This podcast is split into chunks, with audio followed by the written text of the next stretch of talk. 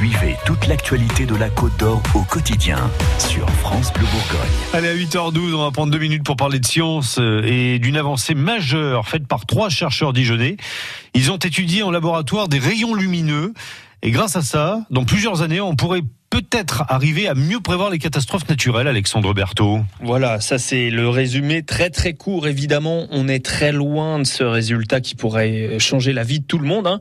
L'objet de l'étude, à la base, ce sont les phénomènes extrêmes, savoir mieux prévoir ce qui se produit rarement et violemment, comme une vague géante dans l'océan, un krach boursier, un tremblement de terre. Mais ces phénomènes, par définition, ils sont rares, donc ils sont difficiles à étudier. Alors les scientifiques ont utilisé la lumière qui va beaucoup plus vite. Donc les phénomènes extrêmes, ils sont quand même fréquents. Et en étudiant le comportement d'un laser projeté dans une boucle de fibre optique, eh bien ils ont pu observer les pics lumineux, qui sont donc des phénomènes extrêmes.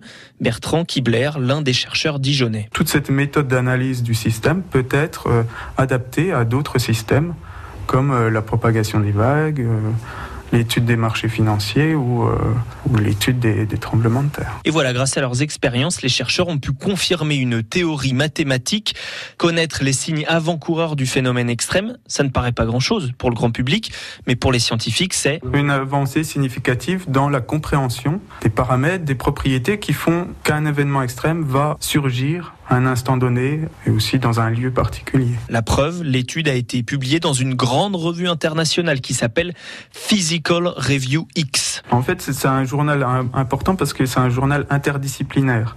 Donc, il sélectionne les meilleurs travaux dans chaque domaine pour l'équipe, pour la collaboration mise en place, c'est un aboutissement d'arriver à ce genre de publication. Et donc, à terme, avec un peu d'imagination et encore beaucoup de travail de nombreux scientifiques dans d'autres champs de la science, on pourrait un jour, à partir du modèle découvert à Dijon, arriver à mieux prévoir les phénomènes extrêmes, connaître par exemple les signes avant-coureurs d'un séisme, d'un tsunami, voire même de crise financière. Un petit pas pour l'homme, un grand pas pour la science, grâce donc à trois chercheurs de Dijon, deux de Lille et un du Chili et une bonne nouvelle donc pour la renommée du laboratoire bourguignon, une belle récompense aussi pour des chercheurs rarement mis en lumière. Et en tout cas, euh, avec ou sans lumière, ce que je peux vous prévoir, c'est que dans une minute, on jettera un coup d'œil sur l'actualité en Côte d'Or et ailleurs.